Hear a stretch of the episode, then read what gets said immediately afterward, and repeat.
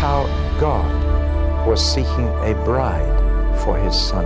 Each book is different from every other book. I'm trying to give you the keys for you to unlock it for yourself.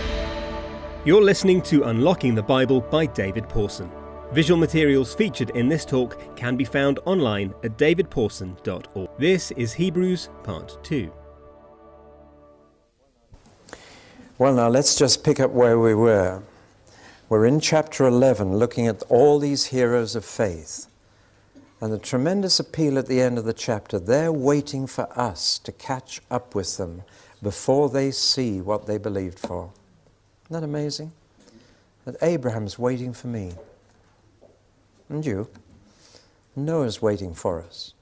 And when we catch up with them, then we can see what they were believing for. You know, Abraham left a very comfortable two story home with central heating and running water in the bedrooms. Archaeologists have dug out the houses of Ur of the Chaldees, and they were the most up to date houses you can imagine. They were very comfortable homes. You know what Saddam Hussein did? He parked his MiG fighters next door to Abraham's house so the Americans wouldn't bomb them. He's a clever man, that. But you can go and see those houses, and Abraham was 80 when God said, Leave this house. You can live in a tent for the rest of your life. Well, of course, that's what we would do, isn't it? I mean, when, you, when you've got a, a nice, comfortable, centrally heated bungalow by the sea, and God says, Oh, I want you to leave this land and leave your relatives, leave your family. You're going to live in a tent in the mountains for the rest of your life. And Abraham went. And if he hadn't, we wouldn't be here now. We're indebted to that dear old man.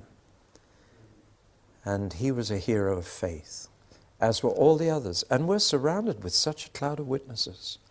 I'm not sure if that implies that they watch us or not. I really don't know. But the language is the language of a football stadium. The serried ranks of witnesses watching how we do. When you consider how they did, it can be quite embarrassing just to meditate on that. But your attention must not be on Abraham or Noah or Moses, or Gideon, or Samson. You've got to fix your eyes on Jesus. Forget about the spectators. There's somebody standing at the finishing post who actually fired the pistol at the starting post. The author and finisher of our faith. The one who started us off and the one who will finish it for us. Keep your eyes fixed on Jesus and run. See, that's the picture of the Christian life. You don't arrive when you're converted, that's just the starting pistol. Now you've got a race to run. And it's important that you finish and that you go for the prize and for the goal, the crown, the laurel wreath, the Olympic medal. That's the language here. Now then, having given you this outline or structure of the whole thing, um, well, before I give you the next one, I want to deal with what is considered the problem passages of Hebrews. I don't know why people use this phrase problem passage. Well, I do. It means those passages don't fit in with what they already believe. so they label them problem passages. I'm constantly being asked, for example, what do you think about Paul's problem passages on women? Well, I don't think there are any problem passages on women. You know, there are two kinds of problem. There are the problems where you don't understand something in the Bible, and the problems when you do. And most people have problems with the bits they understand, not the bits they don't. It's the problem when something is said that doesn't fit in with your previous notions. And you say, oh, I've got a problem here. Well, let's look at those passages. They're scattered all the way through. The best known is Hebrews chapter 6. But if that were the only problem passage, that would be a different matter. But in fact, there's a thread running all the way through. It starts in chapter 2 where it says, How shall we escape if we neglect so great a salvation? Now, who's the we? Every time I've heard that quoted, it's been quoted against sinners. You are neglecting the gospel. But the we there are Christian believers, these Hebrew believers. And all you need to do to get into danger is neglect your salvation. That's an easily th- done thing. How shall we escape if we neglect? And we live in a world where anything you neglect soon goes to ruin. You notice that? Whether it's your car or your house or whatever, you neglect the things that need doing. And it won't be long before you're in a mess. Just neglect. He said, Don't neglect your salvation or you'll drift away from it. Again, that's a very easy thing to do, to drift away. And I'm afraid every church has had members who've drifted away. But it goes all the way through. There are two passages in chapter 3. The big one is in chapter 6. There's another in chapter 10. Chapter 10 says this If we willfully and deliberately continue to sin after we've been forgiven, there is no more sacrifice available for those sins. Now, all this is really heavy stuff. And of course, the question that is constantly asked is what about once saved, always saved? Now, the neat way around it, of course, is to say that the people whom he's talking about were never really born again. That's much too neat. And in fact, it doesn't say that. What it does say, the description it gives of people who are in danger, is surely a description of those who have been born again. He is talking, he says, to those who have once been enlightened, who have tasted the heavenly gift, who have shared in the Holy Spirit, who have tasted the goodness of the Word of God and the powers of the coming age. Now, I can't fit an unbeliever into that description, not possibly. Sharing in the Holy Spirit? No, just a minute. This is talking about those who are believers. And in any other letter, those phrases would not even be questioned as a description of Christians, would they? There's a passage in 1 Peter, which we'll come to, which is almost identical language. And it describes Christians. Let me just read it for you. Like newborn babes, crave pure spiritual milk, so that by it you may grow up in your salvation, now that you have tasted that the Lord is good. Now, is that about believers? Of course it is. And now here's Hebrews talking about those who've tasted of the goodness of the Word of God and the powers of the age to come and shared in the Holy Spirit and been enlightened, I'm sorry, but I cannot twist that scripture to say, oh, well, they weren't properly born again. That is surely a description of people who've come into the Christian faith. And the whole letter is addressed to those Hebrew believers. Now, even calling them spiritual infants means that they have been born again. Because you can't be a baby till you're born.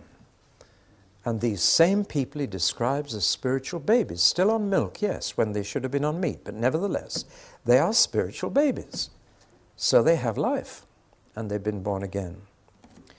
Now then, the warnings he gives talk about two phases, if you like, two phases. Phase number one is neglecting and drifting away. But phase number two is to deny. And I see a difference there between backsliding and what we call apostasy. Do you understand what I'm saying? That backsliding, drifting, neglecting is a recoverable condition. But there comes a point where if you go on down that road, there is a point of no return.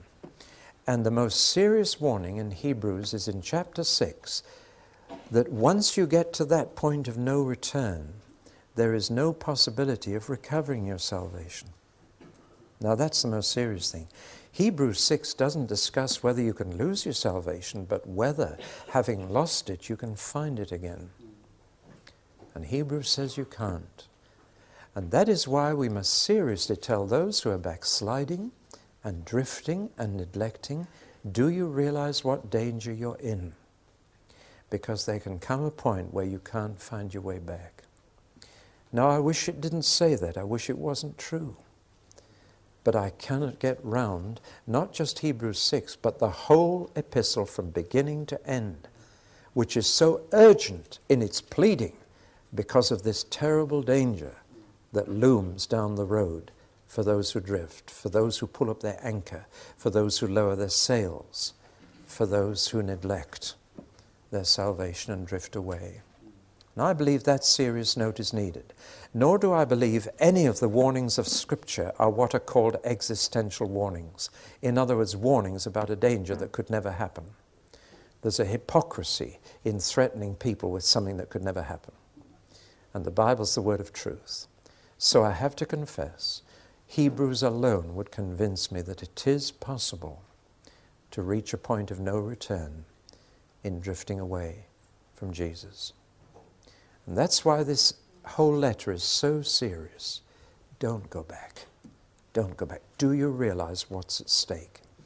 And the ultimate point of apostasy for these Hebrew believers would be standing in front of the synagogue and saying, I deny that Jesus is the Messiah. He says, Do you realize you're crucifying Jesus afresh? You're taking the side of those who drove the nails in?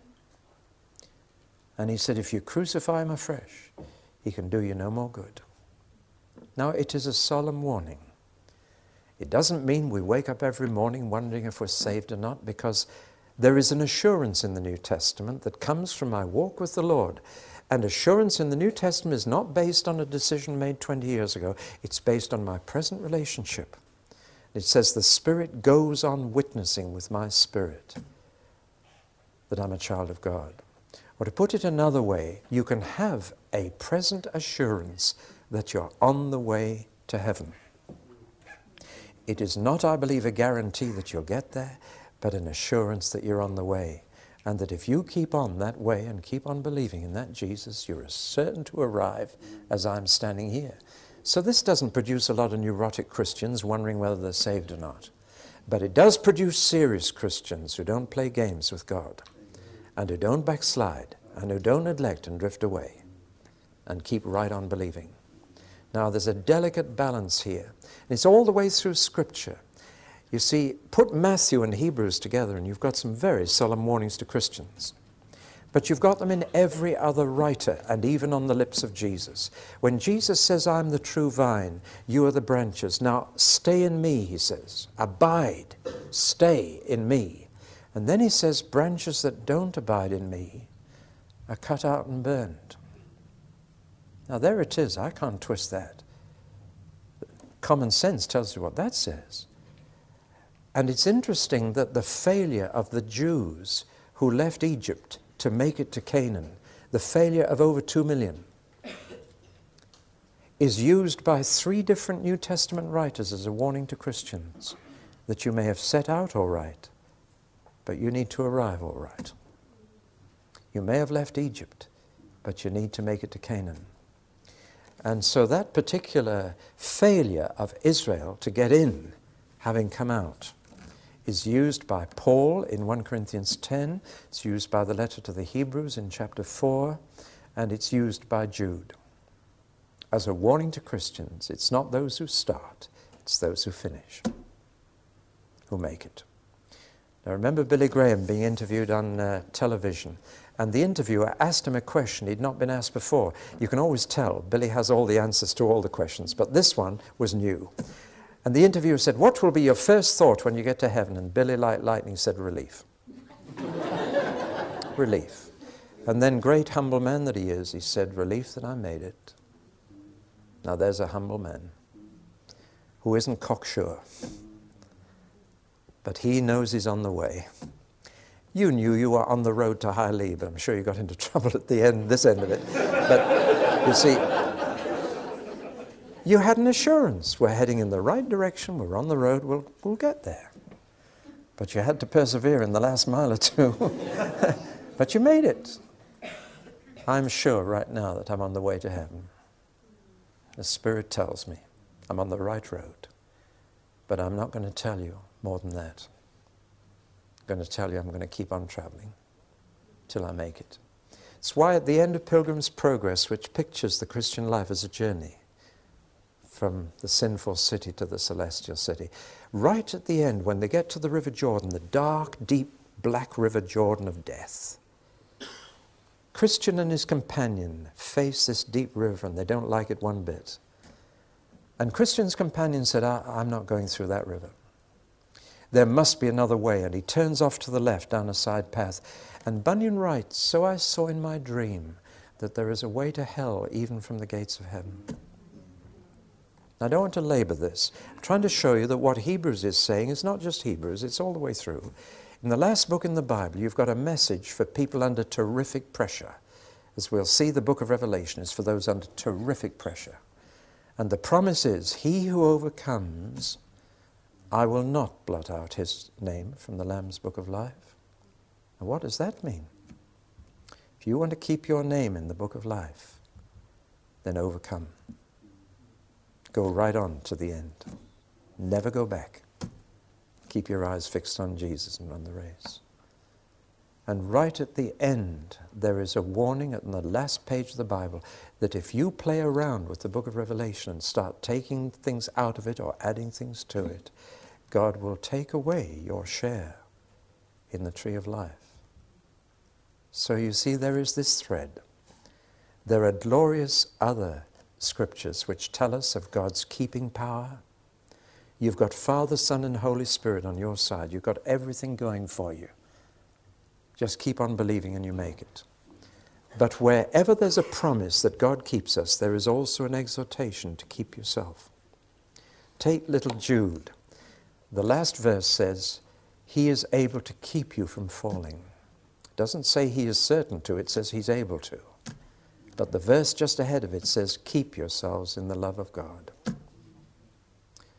Paul, when he offers assurance of the future, he says, If you continue in the faith, hold on, hold on, keep on, go on.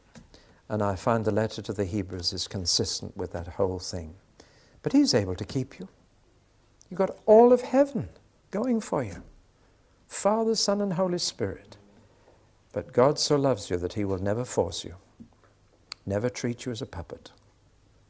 He will lead you, He will keep you, He will guide you. Keep yourselves. When Paul says, I am, he says, I believe, I'm absolutely convinced that He is able to keep what I've committed to Him. Just a few verses later says, I have fought the fight, I've finished the course, and I've kept the faith. So that word keeping is important. He keeps, you keep believing.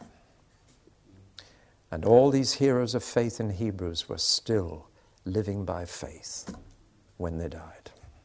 May that be said of you and you, preacher, that we've kept on believing that we overcame by the blood of the Lamb. Not, it's not salvation by works, it's salvation by continued faith. That's what it is. And let's not get it twisted. So, Let's draw some conclusions from all this. I would have to say that Hebrews teaches us that it is possible to lose our salvation. Danger we need to be aware of. Of course, some neurotic Christians are so unsure of themselves that saying that just sends them to bed full of doubts. Well, those doubts are based on a false security. You can't shake people who are trusting Jesus. Secondly, that once lost, it is impossible to recover. I believe that's the message of Hebrews 6. Thirdly, that predestination requires our continued cooperation. It's not automatic. God did predestine us. He chose us before we chose Him, but He requires our cooperation. It's as if there's a drowning man and someone throws him a rope, and the person throwing the rope says, Now grab hold of this and hold on until I've got you to the shore. Would that man ever say when he got to the shore, I saved myself by hanging on? Never. he will always say, That man saved me. The idea that you think you've saved yourself because you held on, it's just not true to fact, it's not true to reality. That's why Peter says in his second letter, Make your calling and election sure. See? God has elected you and chosen you. Now make that sure. by pressing on, by going on for maturity, so that you may have a rich welcome into heaven. Do you want a rich welcome? Well, then press on and make your calling and election sure. Predestination, I believe in it. God predestined me to be his son. God elected me, chose me. He, he was after me long before I was after him. That's true, isn't it? But nevertheless, I need to make that calling and election sure by holding on to the rope until I'm safely on the shore. Okay? But he's doing the saving. It's not the rope, and it's not my holding on to it. To say that the rope saves you or that you're holding the rope saves you, ridiculous. It's he who saves us. But he says, grab hold of this and hold on till I get you safe. I don't like using the word safe until I'm in heaven. When I'm there on those golden streets, I'll shout, I'm safe. I'll even be prepared to say I'm saved. at last, saved at last. He has continued and completed the good work he began. But all through the Bible, there is this emphasis on go on believing, go on trusting, go on holding the rope until you're there. Now, I hope that may have helped some of you. It's probably upset others of you. It's a big issue, and uh, I just want to be both a Calvinist and Arminian. I want to be both. In fact, somebody came and listened to me for three months and said, David, are you a Calvinist or an Arminian? I said, Well, you've heard me for three months. You should know by now. He said, Well, that's what puzzles me. He said, Some Sundays I go home and think he's a good Calvinist. And then the very next Sunday, you preach an Arminian sermon predestination and free will, the old, old issue. I said, Well, you know the answer. He said, I don't. Which are you? I said, You do know. I'm both. oh, he said, You can't be. I said, Not intellectually, I can't be. I can't get it together intellectually. But I said, I know that both are true. And both sides would like to rewrite some of the New Testament. both sides have what they call problem passages. But I believe he's able to keep. And I believe I must keep myself in his love. That I must hold on till I make it. And Hebrews is the one book that I don't think we can twist on this one and say it's just full of problems.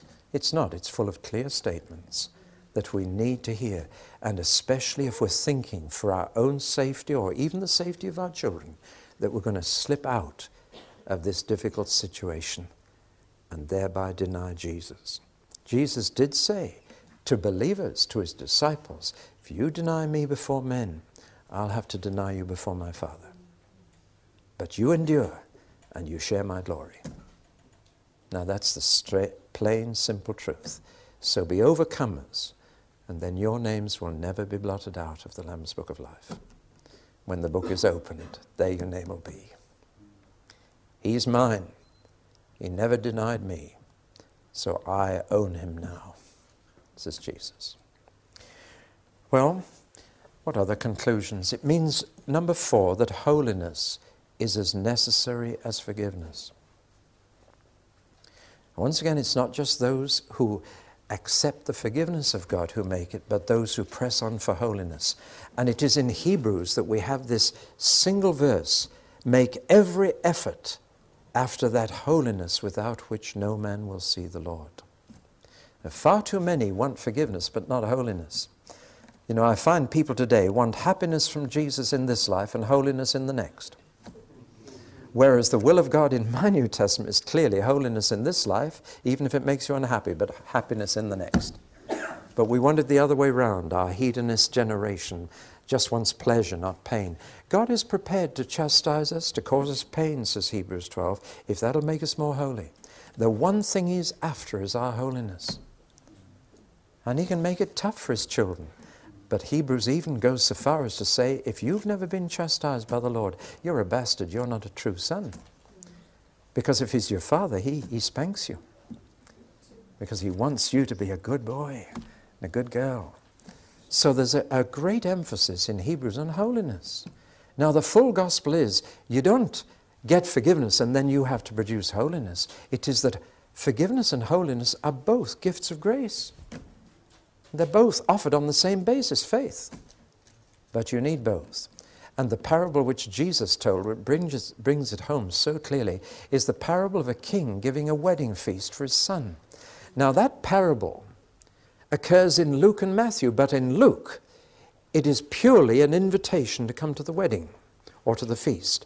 A man gives a feast, and then the invited guests make excuses. So the master of the feast says to his servants, Go into the highways and byways and bring as many in as you can. My house will be full. And that's where the story stops in Luke, because Luke is writing for unbelievers. And what they need to hear is the gospel invitation come, for all things are now ready. But in Matthew, which is written for believers, the story does not stop there. It goes on, and the time for the wedding feast for the king's son comes, and the guests who've responded to the invitation arrive, and a man comes in without wedding clothes. And the king, in a very friendly way, says, Friend, why didn't you change your clothes for my son's wedding? And it says the man was speechless which means he could have done so. But he turned up in his old dirty clothes for the king's son's wedding. And the king was angry. You accepted my invitation, but you didn't bother to change your old clothes. He said, Tie him hand and foot so he can't ever get in here again, and throw him into the outer darkness, and there shall be weeping and gnashing of teeth. Now, That's a pretty tough ending to the story. You see, when you talk to sinners, you say the invitation has come. You can have a place at the feast. But when you're talking to those who've accepted the invitation, you say, now get your clothes changed. It will be as much of an insult to the king that you don't bother to change your way of life, your lifestyle, as it would be if you'd made an excuse and not come at all. Do you follow? What a message for sanctification. And we need to preach Matthew and that version to Christians, not to unbelievers. To unbelievers, the invitation is come. There's a place for you at the feast. But to believers who are coming, we say, change your clothes. Put on the white linen, which is the righteous deeds of the saints. Follow after holiness. You've sung it. There is a green hill far away. There's one verse in that says, He died that you might be forgiven. He died to make you good, that you might go at last to heaven, saved by his precious blood. Jesus didn't just die to get your forgiveness, he died to get your holiness. And he cost his blood to get you cleaned up and get you ready for heaven. Now, it's those who press on, those who keep looking to Jesus, who say, I've got a race to run and I'm going for the finishing line and the prize. They are the ones Jesus is looking for. Which means, of course, number five, that God is a holy God. We forget that. You know, I've had about five BBC radio interviews on my book since it came out on Friday on local radio. And uh, Every time they've asked the same question How can a loving God send anyone to hell? Nobody ever asks, How can a holy God send anyone to hell? Yet God is holy. His love is holy love, which means He will never be content with less than holiness for the ones He loves. Aren't you glad about that? All right, what value has it for believers? And then I'm going to go to the two charts that one of you has prepared for me. Thank you very much for doing it. Where are you? Thank you very much. They're fine. Well, for Christians, what is the value of Hebrews? Number one, it helps us in Bible study by telling us the relationship between the Old and the New Testament. That shadow concept is most helpful to understand the Old Testament. Number two, it is Christ centered, and if there's one thing Hebrews does for you, it keeps your eyes fixed on Jesus. He does that all the way through. He doesn't just tell you to, he just talks about Jesus all the way. Thirdly, it's a very faith building kind of book because it inspires you when you look at all the people in the stadium watching us. You really want to go for it and be believing when you die. There was a Christian man in Beaconsfield when he was dying. He called all his relatives to come and stay, and he invited them in these terms. He wrote to each one of them a personal letter and said, Come, and see how a Christian dies. What an invitation. See, Christianity is a way of death as well as a way of life. And uh, he was believing to the end. Fourthly, It's a book that warns us of the dangers of backsliding. And fifthly, it's a book that emphasizes being an active member of the church, of following leaders, cooperating with leaders, and of not neglecting the meeting together. It stresses that safety lies in fellowship when you're under pressure. The devil will pick off Christians on their own. So when the pressure's on, stay close in the family. Don't neglect your links with the Church of Christ. Be much stronger with that. Now let's look at those. They're rather complicated. Wow. They're really quite simple, but I just wanted to take two sections of the book of Hebrews and just give you a little feel uh, of the shape of them. Uh, well, maybe this puts you off a bit, but I like to work at uh, studying the Bible and getting the shape of a passage and trying to see what, what it's all saying. Well, chapters 1 to 2, try and get the shape of them. In the Old Testament, in the past, God spoke his words through angels to prophets. See, we've got heaven above the line, earth below. God in heaven spoke his words through angels, his servants, to the prophets in bits and pieces, it says, varied forms and in fragments. And you can put the whole life of Jesus together from the Old Testament, but it's a bit here and a bit there and a bit from somewhere else. It's all there, but it's in bits and pieces. It's like a jigsaw puzzle when you first open the box and the prophets gave the word to men. But in fact, that word brought death to them. The word of the law brought death. But now, in these last days, he has spoken to us through a son, a son who died. And through the Son, he has spoken to us through the apostles. We hear the words of the prophets in the Old Testament, the words of the apostles in the New Testament. So the scriptures come from the Old Testament prophets and the New Testament apostles to us and tell us the way of salvation. Now, Jesus came, became a man, died, and then returned to heaven as our pioneer. That's a favorite title for Jesus in the letter to the Hebrews. It means the trailblazer, the one who went ahead, the one who blazed a trail for us to follow. And he did all this so that we might follow him back to heaven. And he is now above the angels.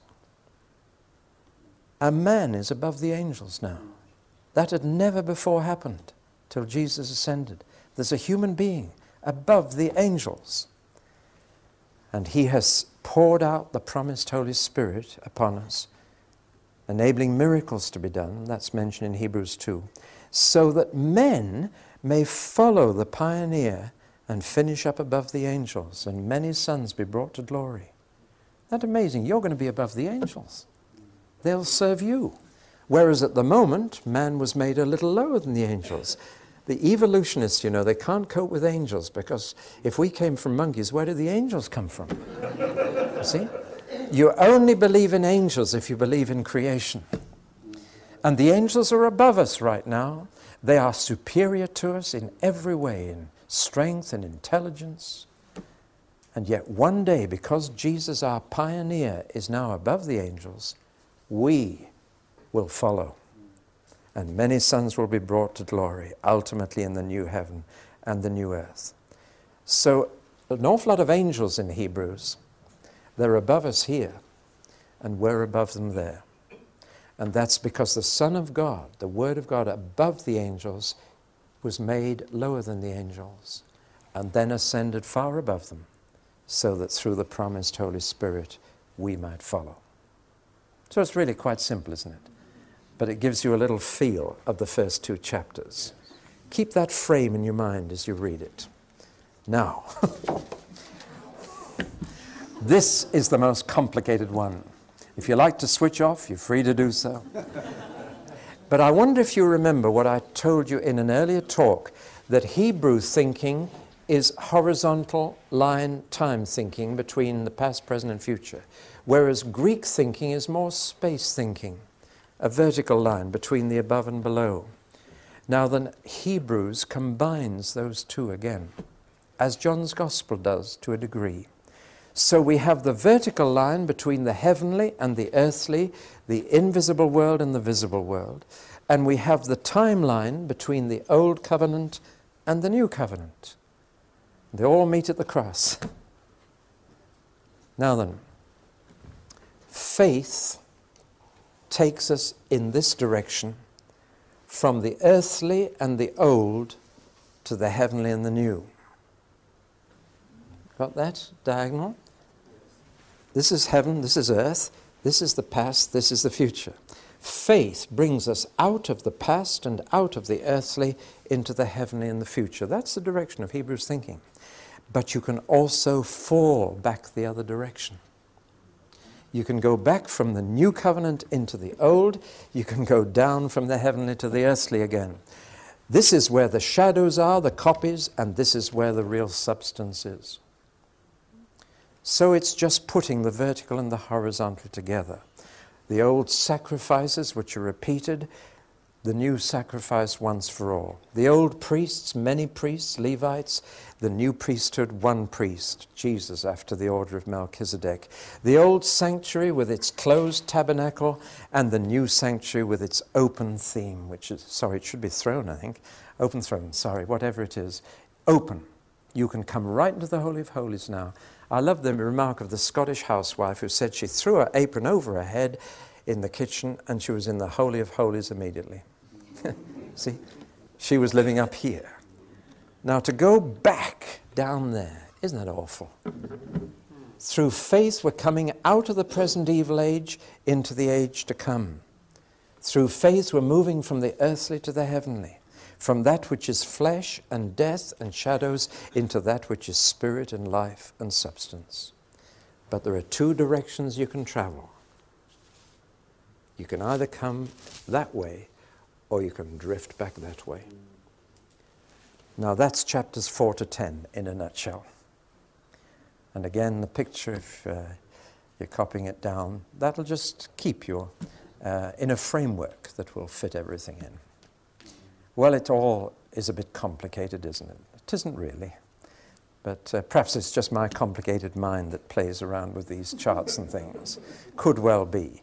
But I think you've got the drift. It's the combination of this timeline and this space line, the above and below, and the then and the yet to be. And the whole of Hebrews is saying, keep on moving in this direction until you get there. Don't go in this direction. So it's not just go on, go back, it's go up and not down. It's a combination of on and up. As the British Prime Minister said at the turn of the century, up and up and up and on and on and on. Well, that was his motto for the election. Um, but Hebrews is saying up and up and up and on and on and on. Don't go back and down and down and back and back. And uh, that combines, as you see, the Greek vertical and the Hebrew horizontal thinking. He's a very uh, brilliant thinker, really, as well as his language is quite brilliant Greek. But he's clearly combining a bit of Greek thinking with a bit of Hebrew thinking here to reach as many people as possible with this message. And there we are. And that's the end of Hebrews. So now all you do is go and read it and hope you'll understand a bit more. You have been listening to David Pawson's Unlocking the Bible. Visual materials featured in this talk and other free resources like this can be found online at davidpawson.org.